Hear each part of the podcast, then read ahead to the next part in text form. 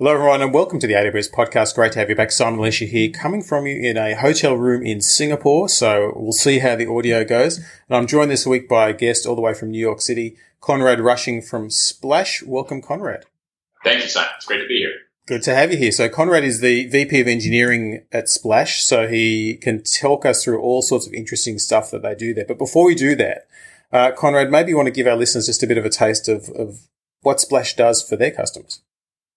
Absolutely. So Splash is an event marketing platform where we our objective is to help people put experiences, in-person experiences, into their their marketing and branding and uh, just general workflow.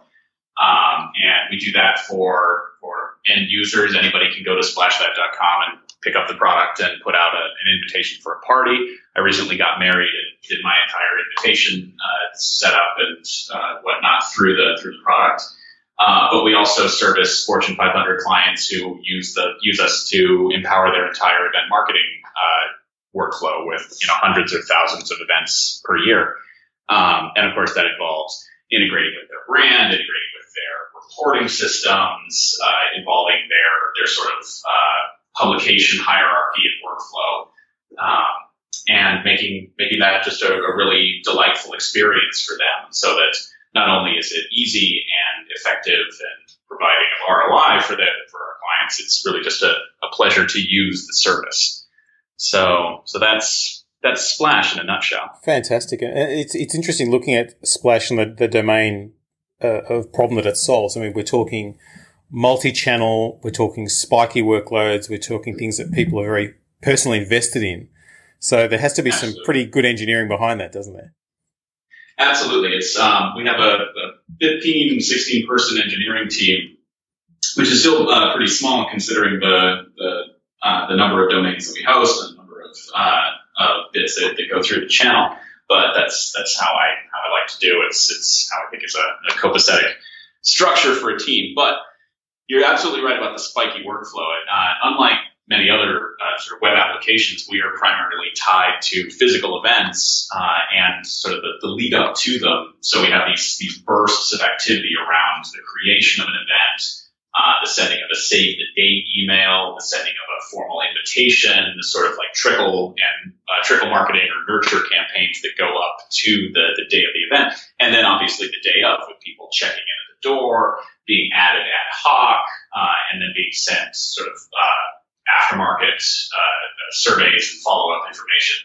So uh, an event might have you know, thousands or tens of thousands of people associated with it, but that activity is limited to these very small windows. And uh, we needed to architect our system to, to handle that very well while not costing us an arm and a leg. For sure, for sure. So, so talk us through a little bit about that, that architecture, and I'll, I'll, I'll preempt something because we're, we're, talking a little bit before the show. You've been doing some some pretty interesting things with with Docker. And I'm always excited to say the word Docker because I'm, I'm an old mainframe programmer and only cool kids get to say Docker. So if I get to say Docker a lot this podcast, I'm feeling good about myself. So that's okay. Absolutely. No, this I'm a, I'm an old, old, old fogey myself. I still remember building, you know, a, a server for a client in the, in the naughty aughties and thinking that it was really cool that it had two CPUs in it, each with two cores. I thought that was, that was so advanced. Cutting so, edge. Uh, so like not having my hands on the bare metal is, has been a has been a stretch. I mean, not stretch, just an adjustment over the years. But this is my first opportunity to really see Docker in a production context, and I've been really impressed with it. It's of course not without its uh, without its idiosyncrasies, but any platform is, and it's a bona fide platform. Um, we we have a, a, containerized production system that is uh, a little bit homegrown. Uh, we use uh, we use an auto scale group within uh, within EC2 to auto provision uh, images of, of, Linux that pretty much that just kick up their own Docker uh, server or uh, container. the, keeping track of the terminology is one of the major problems with Docker, in my opinion. but anyway, um, an instance will come up in order to respond to a given amount of load and then spawn the Docker containers that service the various parts of the web app uh, from the initial sort of proxy layer all the way back to the monitoring and reporting uh, containers. And so it gives us this ability to be very, uh, to sort of have a microservice architecture while still maintaining what is uh, still a pretty monolithic web app. Uh, this is getting into the weeds a bit, but we're in the process of breaking our old PHP monolith into a series of more supportable and flexible microservices, but that's a very long road, and we've still got the monolith around for quite a while. But Docker allows us to keep track of it in a, in a much more encapsulated way, and that encourages the, the long-term sort of functional change that we're trying to encourage uh, in a development sense. And so, how, how often do you like to deploy your application? Everyone's everyone's different in the frequency, etc. But it's always interesting. I think our, our, listeners really like to hear how often you deploy, what your high level process is, and how you structure your team around those deployments.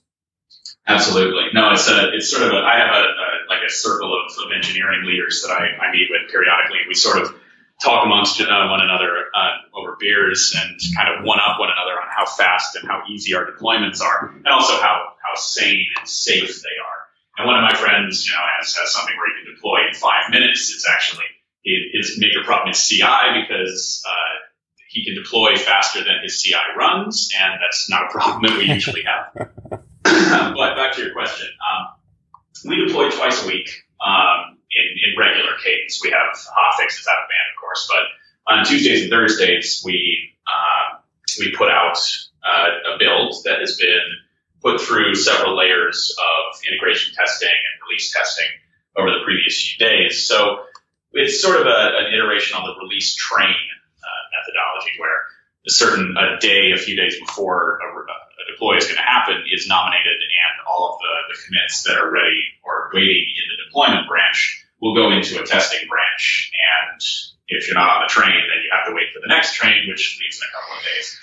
Initially, we, we had a, an architecture of doing a, a, a, build a week, and that was things were that was when I started. They, things were backing up a little bit behind that. People were uh, there were a lot of out of band hot fixes, and uh, pull requests were sort of stacking up. People didn't really have like a, a feeling of a good rhythm going forward, and so I, I you know tried to kick it up a bit and move to uh, a quicker cadence, we tried a daily release for about two weeks, and that proved to be a little bit too much for the way that the amount of testing and, and back and forth that we need to do to get um, to get our features uh, sorted, because we still are doing a lot of complex work. And we settled on on a, a two twice a week schedule. So how that how that how the metal meets the road uh, on that, or the rubber meets the road uh, on that is this release train reaches the, the, the staging uh, servers, and once that's uh,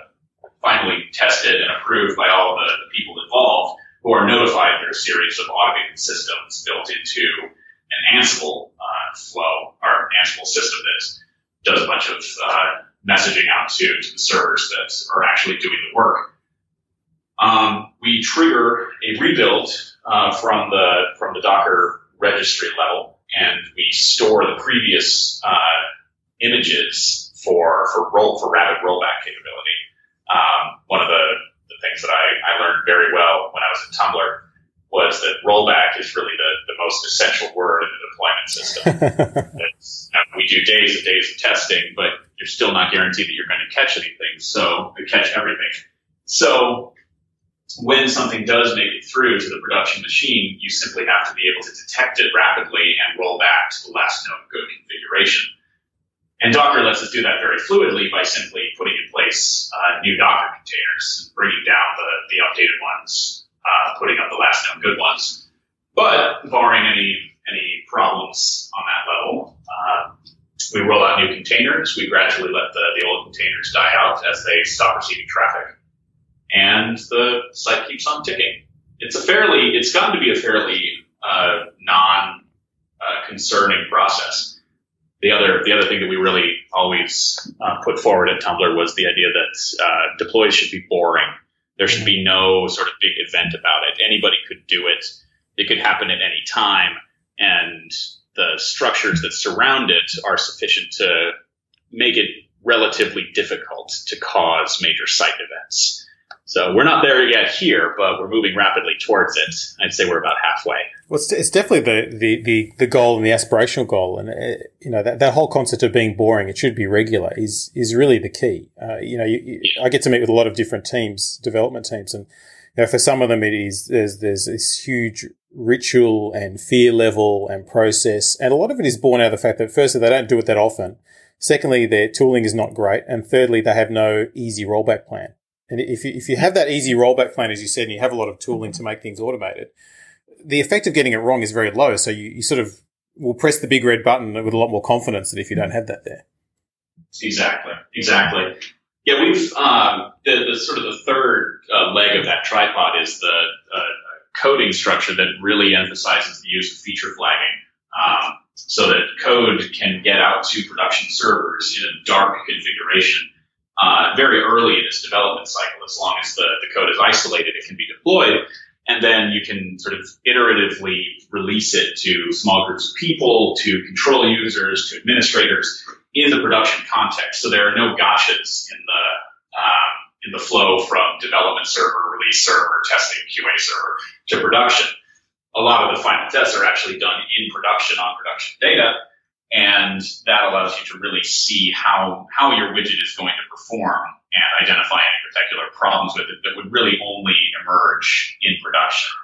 Because as much as uh, you know, Docker has this promise of being able to, to have portable environment from development all the way up to production, that's really never the case. There's always some aspect of of production that really can't be replicated in uh, development, whether it's caching or CDN structure or auto scaling. I mean, our development servers are our development servers are our laptops, so they don't really have auto scale groups within them. And being in that kind of context can really have behavior that was unexpected uh, on initial development. Absolutely. And you know, from a developer perspective, everything works great on your laptop. yeah, so exactly. Once you ship it, it becomes interesting. So talk to us a little bit about your, your team structure because you, have got a very deliberate team structure you've built there. Yeah, definitely. Um, I I like to, to operate in terms of sort of a contractual uh, agreement between various uh, layers of the of the environment. Um, so to that end, we have a, a front end team who operates really with a contract to uh, to the product management team and to the customer success team, wherein the behavior of the product follows the, the scope of something like a like a PRD, a, a product requirements document, saying this this product is going to behave in this way. and It's going to fulfill these promises that you're making to our clients. And behind the front end team, which is working in JavaScript and um, PHP middleware and templating, templating code and that kind of thing, they're operating on an interface which is the fulfillment of a contract to the backend servers that provide database access, caching, authentication, uh, separation of power, separation of clients. Those are articulated as uh, as contractual interfaces as well. In that case, it's much easier because the contract can be written in code um, in many cases, it's actually an API uh, documentation or a piece of API documentation uh, supported by a, a, server of its own. Um, so the backend team deals with that. It deals with uh, the underpinnings of the APIs, really trying to support the gestures that our uh, our product boils down to in a very encapsulated and uh, separated, uh, sort of compositionally separated fashion. Um, and the backend team merges sort of fluidly with the DevOps team, where DevOps has a couple of dedicated individuals who work a lot with AWS tooling and deployment cycles, uh, QA, and how we how we implement uh, our functional tests, integration tests, and so on. Um, and the backend team works very closely with them, although DevOps works uh, closely with the front end as well to implement functional testing on the front end product. Um, and that's roughly how the team is, is architected. We, we are still sort of a, a product and I, I, guess discipline separated team. Um, one of the, the places where I think we might be going is towards more vertically uh, integrated team where front end, back end, and infrastructure, uh, front end being web and mobile, are present on sort of a feature uh, layer. Mm. Right? teams are organized around a feature and have all the disciplines necessary to complete that feature within the team. Um, as we have it now, it's it's sort of the, the perpendicular uh, path, if you will, where all features pass through all of our teams, which within them contain all the disciplines necessary to complete them, but might not involve all people and sort of involve ad hoc gatherings of people. For sure, for sure, and it's it's always interesting watching team structures evolve as as the product evolves, the needs evolve, and the approaches evolve. So it's it's it's sort of never done. it's always an Yeah, organic absolutely. process. And it changes fluidly as you grow. Yeah. Like the, the structure of a five person team is different than a 15 person team, different than 30, different than 100. Exactly, exactly. And what are some of the, uh, you mentioned auto scaling, what are some of the other AWS services uh, your team takes advantage of? So EC2 is our, our heaviest uh, load, although we do have, I, we keep on finding new ways to use S3 as sort of a, a simple database and uh, a good way to, to separate access by key, uh, because we are a software as a service uh, company and we need to maintain some pretty good structural differences between our clients uh, while maintaining the same kind of uh, product level access. Um, we've recently involved uh, SQS and SNS in our, our auto scale systems to uh, handle the, the automatic deprovisioning of servers. Um, part of our the spikiness of our load has to do with uh, the, the sending of email, which is in addition to being spiky, a very long and sort of blocking process where you know to send 100,000 emails takes a good bit of time, even if you are using very fast APIs. So uh, if you look at the, the graphs uh, on, posted up on our wall, um, I mean our monitor, uh, our monitoring systems, uh, you'll see a lot of spikes as uh, background processing servers spin themselves up and spin themselves down to deal with uh, with outbound emails, and that just happens day over day. We don't even pay attention to it anymore. So, and that's all based on um, CloudWatch metrics, which are then hooked into notification services and um, fed into uh, systems that that pull the machines down when they're no longer needed. Fantastic. That's and look, that's again that, that elasticity. I mean, your your your business is an elastic business, and so it's great to see the infrastructure kind of tracking that and having as much as you need when you need it, and then turning it off efficiently when you don't need it. We're also in the process of uh, testing out Aurora for our, our more scaled database uses. Currently, we're, we're using a few RDS instances, which has been working very well for us, uh, but we're curious about the, and sort of cautiously, uh, what's the word that I want?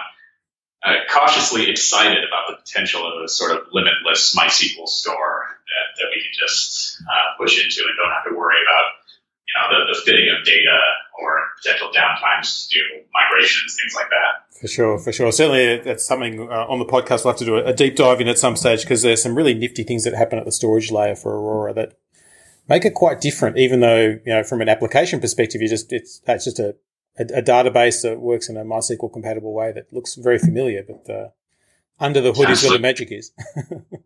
Yeah, one of the things that we, we, we do have a few uh, points where we have sort of hot table problems where in certain events, the, the issue we haven't really touched on is a, a popularity event where somebody will throw a party potentially with a very limited number of RSVPs or tickets available.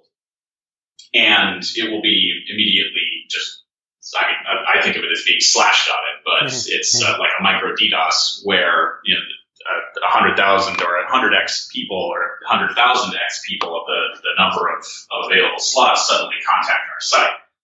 Um, and in those cases, I mean, a lot of it can be handled with caching, but given that we're an interactive system and the, the numbers are constantly updating, we will have tables that are being pulled from very rapidly. Um, and obviously there are ways to handle that in, in, a, in a manually constructed, sharded or replicated system. But with Aurora, it's sort of like, okay, I'm just going to trust that that's going to happen. So we've, we've been having some fun trying to, to figure out how to simulate such an event, uh, on our, our sort of sandbox systems. Uh, the real thing being a, you know, a very large event that's, that's pretty exciting to see. Uh, simulating that kind of thing is always difficult. For sure, for sure. Building building the test cases is as, as hard as building the actual code. Yeah. Well, in many cases, we like to make them the same thing. So exactly. the hard work first and get the rest on it. Exactly, exactly. Conrad, thanks so much for, for sharing some insights and, and sharing your time today. It's been great to speak with you. Absolutely. Thank you, Simon. It's been really fun. No worries. And thanks everyone for listening. As ever, we love to get your feedback. AWS podcast at amazon.com. And until next time, keep on building.